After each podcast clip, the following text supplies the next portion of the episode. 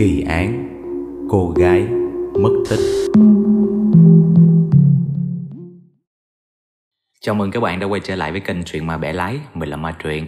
Ngày hôm nay chúng ta sẽ tiếp tục series kỳ án và đến với một vụ án xảy ra ở Nhật Bản vào năm 2008. Cái vụ án này nó giống như một cái cuốn tiểu thuyết hay là một bộ phim trinh thám vậy các bạn. Đối với cái dòng trinh thám thì nó sẽ có một hai cái mô típ như sau. Một là có thể chúng ta sẽ biết được hung thủ là ai ngay từ đầu. Còn cái quá trình từ đó cho đến kết thúc thì là cái quá trình để điều tra và đưa kẻ đó ra ánh sáng, chứng minh kẻ đó là thủ phạm. Cũng có một số cái mô típ đó là phải coi đến cuối cùng thì chúng ta mới biết được hung thủ thật sự là ai. Tuy nhiên đối với cái mô típ này thì có một số bạn nhiều khi nghe nửa chừng hay coi nửa chừng thì cũng đã lờ mờ đoán ra được hung thủ rồi. Cho nên sau khi xem xong cái vụ án này, các bạn hãy comment cho mình biết là các bạn đã đoán được hung thủ của vụ án này ở cái đoạn nào trong câu chuyện mình kể nhé. Ok, bây giờ không để các bạn đợi lâu nữa, chúng ta sẽ bắt đầu đi vào chi tiết của vụ án này. Vụ việc này xảy ra tại Nhật Bản đối với một nạn nhân là nữ có tên là Tozo Rurika. Cô ta sinh năm 1986 vào năm xảy ra vụ án thì cô ta 23 tuổi và vừa mới tốt nghiệp đại học và xin được một việc làm tại Tokyo. Cho nên Rurika mới rời xa cha mẹ của mình và chuyển lên Tokyo để sống và làm việc chung với một người chị. Hai cái người này tìm được một cái căn hộ chung cư ở quận Koto tại Tokyo các bạn. Căn hộ này mới vừa xây dựng vào năm 2007 cho nên còn rất mới và đẹp. Tổng cộng nó có tới 9 tầng lần các bạn. Ngay ở phía trước chung cư là đoạn đường lớn, xe cộ đông đúc, nói chung là an ninh.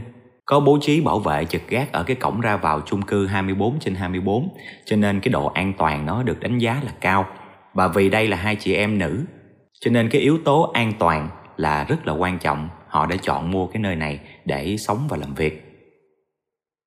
Vào ngày 1 tháng 3 năm 2008, hai chị em này đã dọn vào sống tại căn hộ số 916 nằm ở trên tầng 9. Và hai tháng sau thì cô gái Tozo Rurika đã biến mất một cách kỳ lạ các bạn. Chuyện nó xảy ra như thế này. Vào ngày 18 tháng 4 năm 2008 thì lúc 7 giờ tối, thì Rurika có gửi tin nhắn cho chị mình, nói là khoảng nửa tiếng nữa thì em về tới nhà với lại em có mua một số đồ ăn tối rồi, chị không cần phải mua thêm đồ ăn tối đâu rồi đến lúc khoảng chừng 7 giờ rưỡi thì Tozo Rurika lại gửi cho chị mình một tin nhắn nữa, đó là em đã về đến nhà rồi. Tuy nhiên thì khi cô chị gái về đến nhà lúc 21 giờ, vừa mới tới nơi thì thấy cái cánh cửa nó còn mở, chưa có khóa lại nữa. Trong bụng nghĩ thầm nhỏ em mình sao nó đoạn quá, về nãy giờ hai hai tiếng gần 2 tiếng đồng hồ rồi mà chưa khóa cửa, chưa đóng cửa nó không biết làm cái gì. Cô chị có đi vào trong nhà và gọi Rurika nhưng mà Gọi mãi không thấy Rurika trả lời. Và toàn bộ cái căn hộ đó, Nó trống không các bạn. Hai chị em này trước đây đã từng có một cái thỏa thuận.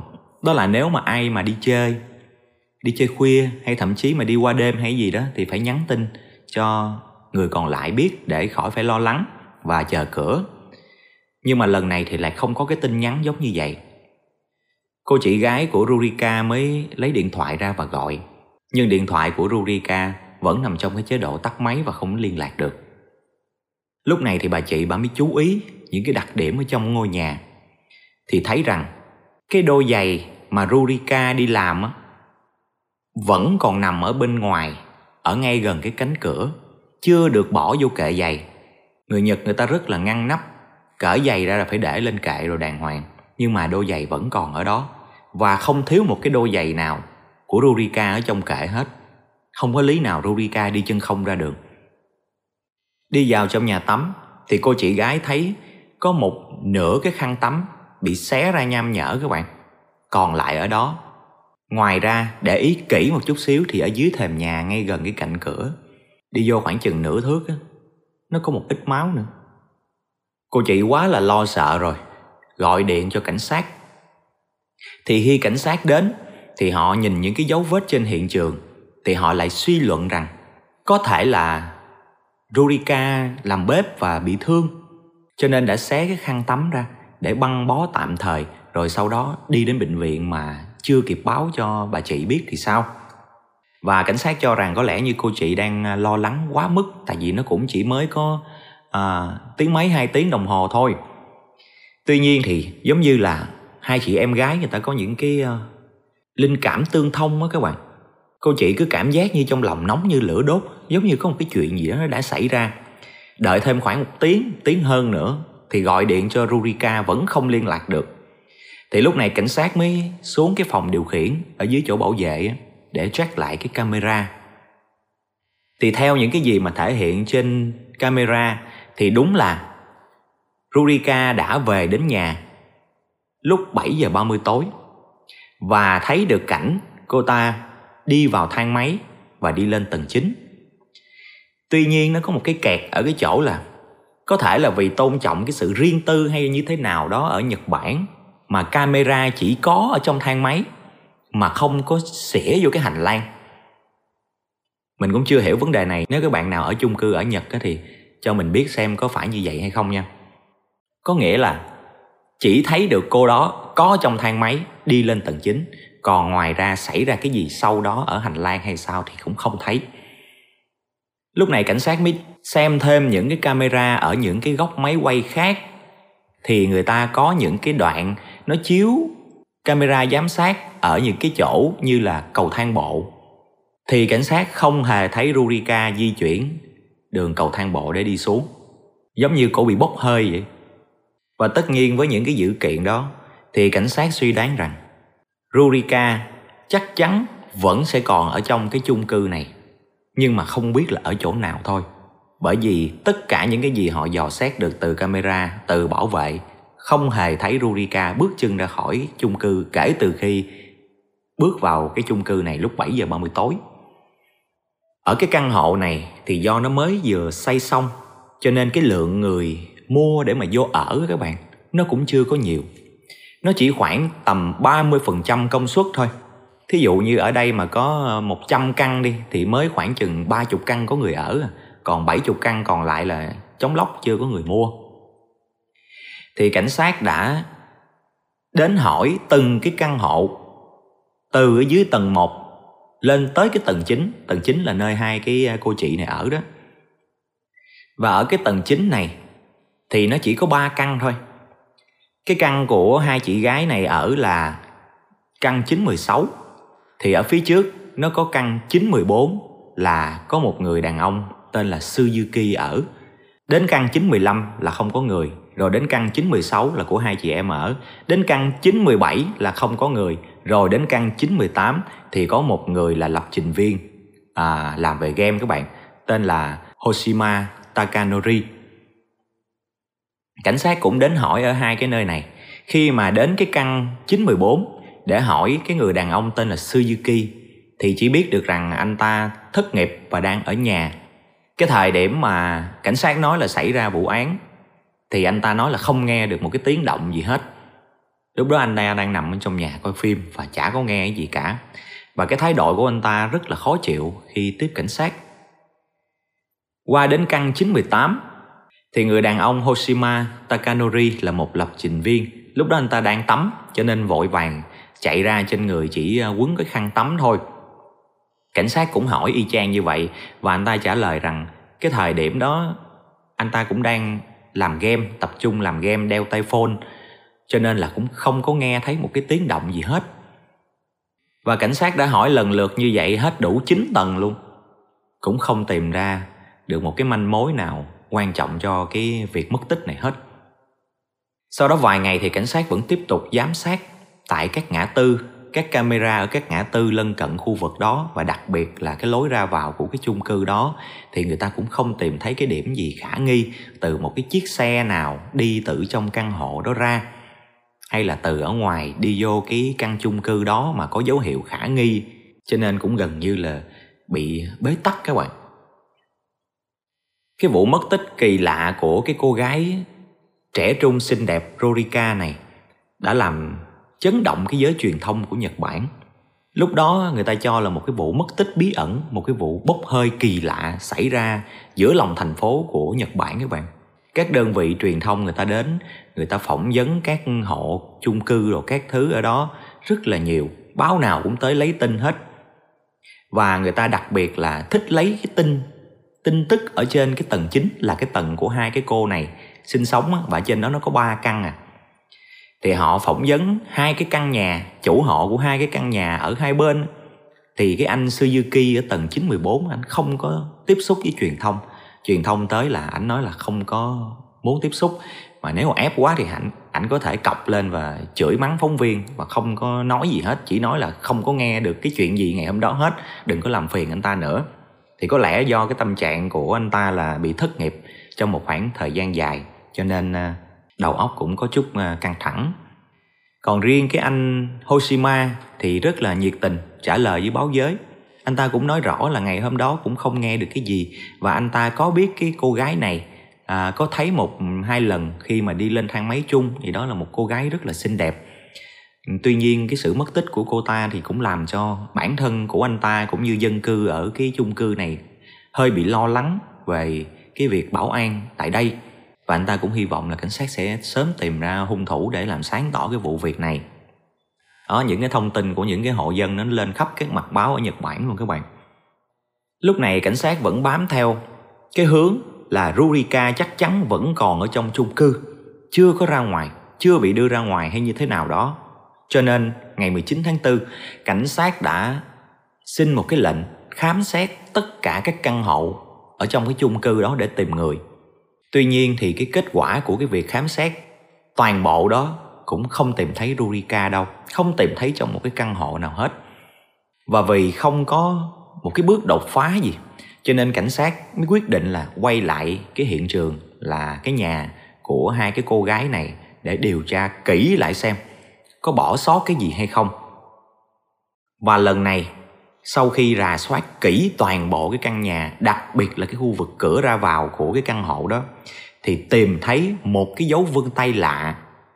Không phải là dấu vân tay của hai chị em Rurika. Và họ suy đoán rằng cái dấu vân tay này sẽ là do kẻ thủ ác đã để lại. Và để tìm cái nguồn gốc của cái dấu vân tay này, thì cảnh sát đã tổ chức thu thập toàn bộ dấu vân tay của dân cư trong cái uh, chung cư này. Lấy dấu vân tay hết không chừa một người nào cả. Tuy nhiên thì sau khi lấy tất cả dấu vân tay của toàn bộ dân cư khu chung cư này để đối chiếu với cái dấu vân tay tìm ở hiện trường á thì không có cái dấu vân tay nào trùng khớp hết. Một lần nữa vụ án lại đi vào bế tắc. Tuy nhiên trong cái quá trình so sánh cái dấu vân tay đó, tuy không tìm thấy một cái dấu vân tay nào trùng khớp, nhưng họ thấy có một cái dấu vân tay. Nó hơi mờ và nó có vẻ gì đó nó không có hoàn chỉnh. Có vẻ như cái dấu vân tay này nó bị ăn mòn bởi quá chất. Nên cái lúc mà lăn lên cái ờ, giấy để lấy mẫu thì nhìn nó khác những cái dấu tay bình thường. Có hiện tượng là bị ăn mòn. Và cái dấu tay bị ăn mòn đó chính là của cái anh lập trình viên, tên là Hoshima, sống ở căn hộ 918 trên tầng 9 đó các bạn. Sau khi phát hiện cái điều có nghi vấn này, thì cảnh sát đã đợi thêm một thời gian ngắn nữa, để cho những cái ngón tay đó nó phục hồi lại. Và đến ngày 18 tháng 5 thì cảnh sát đến và yêu cầu kiểm tra dấu vân tay của Hoshima một lần nữa và kết quả là nó trùng khớp với cái dấu vân tay tại hiện trường các bạn. Và ngay vào cái buổi ngày hôm đó thì cảnh sát đã đưa Hoshima về đồn để thẩm vấn.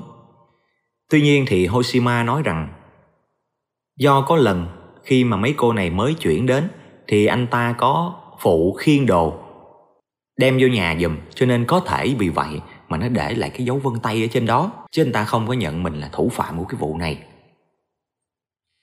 tuy nhiên thì những cái lời biện bạch đó, nó đã không còn cái giá trị gì khi cảnh sát đã quyết định xin một cái lệnh để đào toàn bộ cống ở khu vực xung quanh chung cư và trong cái chung cư đó lên.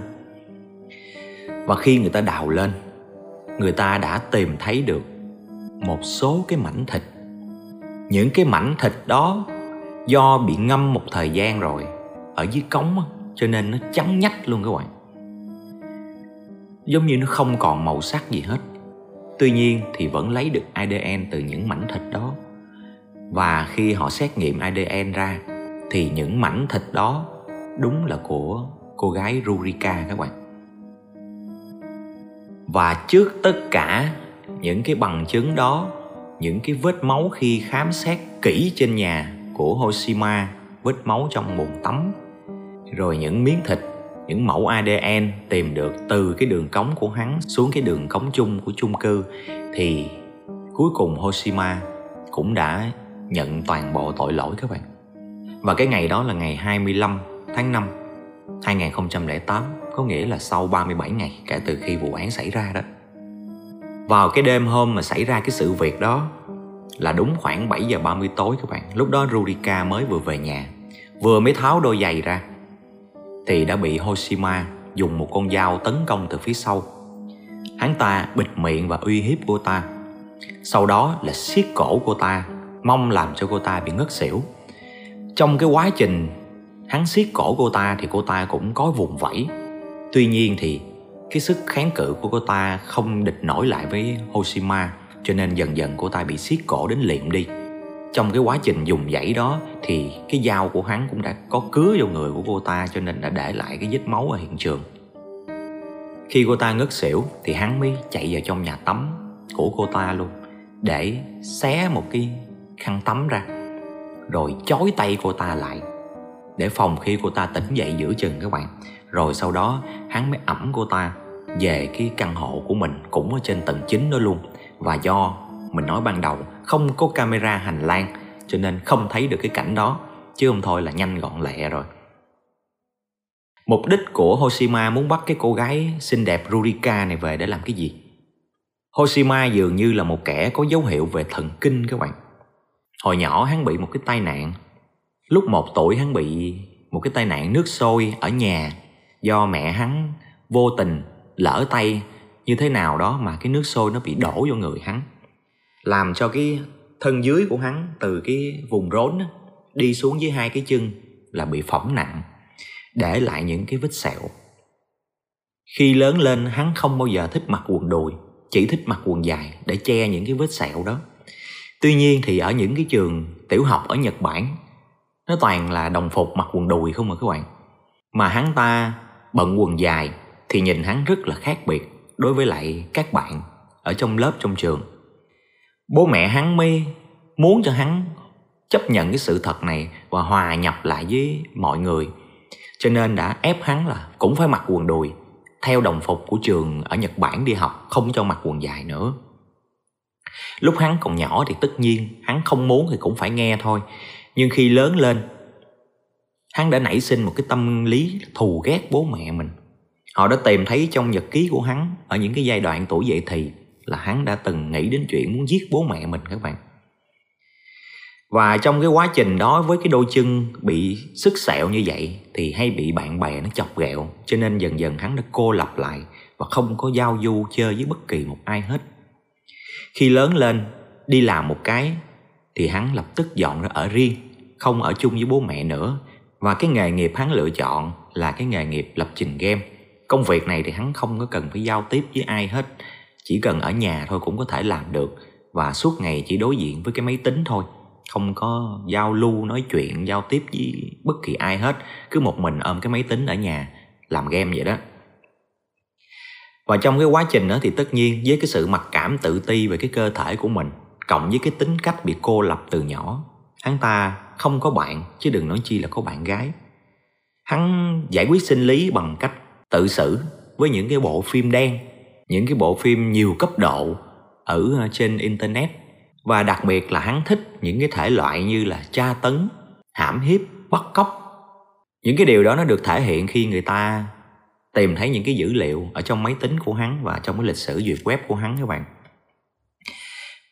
Vô tình một lần cũng đi thang máy chung lên thì hắn thấy Rodica rất là xinh đẹp và đã nảy sinh cái ý đồ xấu cái mục đích hắn bắt Rurika về là chủ yếu muốn biến Rurika trở thành nô lệ tình dục cho hắn thôi trong đầu hắn thời điểm đó là hắn chợt nghĩ ra cái chuyện và muốn làm như vậy thôi Tuy nhiên, hắn cũng không ngờ rằng cô chị đã báo cảnh sát và cảnh sát đã đến sớm như vậy.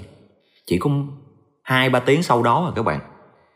Cho nên khi nghe được tin là cảnh sát đến thì hắn đã lập tức do sợ bị phát hiện đã dùng con dao bếp và giết chết Rurika ở trong nhà vệ sinh của hắn. Lúc đó cô ta đã bị chói cứng ngắc, miệng thì bị nhét dẻ, nằm ở trong cái nhà vệ sinh mà hoảng hốt tột độ các bạn. Hắn đã giết Rurika trong nhà vệ sinh và hắn đã có 3 lần qua mặt được cảnh sát. Cái lần đầu tiên chính là khi cảnh sát đi hỏi tất cả những người ở trong các căn hộ khu chung cư đó khi đến cái căn hộ của hắn ở phòng 918 thì hắn đã chạy ra trong một cái tình trạng là giống như mới tắm. Nhưng mà thật ra, đó là hắn vừa mới gột rửa xong cái vết máu bắn lên trên người hắn đó các bạn.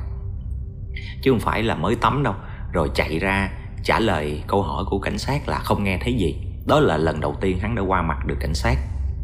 Sau khi cảnh sát bỏ đi, thì hắn đã thực hiện cái hành động phân xác cô ta ra những cái nội tạng hay bộ đồ lòng thì đầu tiên hắn băm nhỏ và bỏ vô bồn cầu để xả nước nó cũng tương tự như vụ án Vương Gia Mai hay là vụ án Tiếng khóc Uyển Đình đối với cái cô Trần Uyển Đình ở Đài Loan. Các bạn có thể xem lại những video đó sau. Rồi sau đó, hắn mới lóc từng cái thớ thịt của cô ta ra. Và cái chuyện đó nó diễn ra trong nhiều ngày chứ không phải trong một ngày các bạn. Một cái cơ thể hắn không có làm liền được. Và để tránh bị phát hiện thì hắn đã ra ngoài. Một là mua rất là nhiều than hoạt tính. Hai là mua nhiều cái máy xay sinh tố loại nhỏ. Những cái phần nào mà chưa có làm tới thì hắn sẽ bỏ vô trong một cái hộp và phủ cái than hoạt tính lên để cho cái mùi hôi nó không bị bay ra. Rồi những phần thịt thì hắn cho vào cái máy quay sinh tố để xay tất nhiên do máy quay sinh tố là loại nhỏ, cho nên nó xay được một chút xíu, một khoảng thời gian là nó hư thôi. Cứ mỗi ngày thay một cái máy xay sinh tố khác. Và từng mảnh từng mảnh như vậy hắn mới trộn vô chung với lại rác sinh hoạt, để mà mỗi ngày hắn sẽ đi bỏ một chút một chút một chút như vậy. Nó diễn ra cả tháng trời các bạn. Cái thời điểm vào cái ngày 19 tháng 4 khi mà cảnh sát đến xin được cái lệnh xét từng cái căn nhà ở trong cái khu chung cư đó thì cảnh sát đã đi vô nhà của hắn và kiểm tra.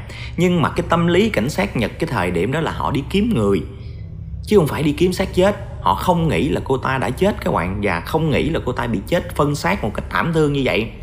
Họ vô thì họ chỉ tìm ở trong những cái căn phòng, trong đó thì nó cũng nhỏ nhỏ thôi, không thấy người thì thôi. Đã vậy hắn còn rất là khôn khi đã dọn những cái hộp, những cái thùng ra, đưa ra để tránh những cái chỗ khuất cho cảnh sát có thể thuận tiện khám xét nữa.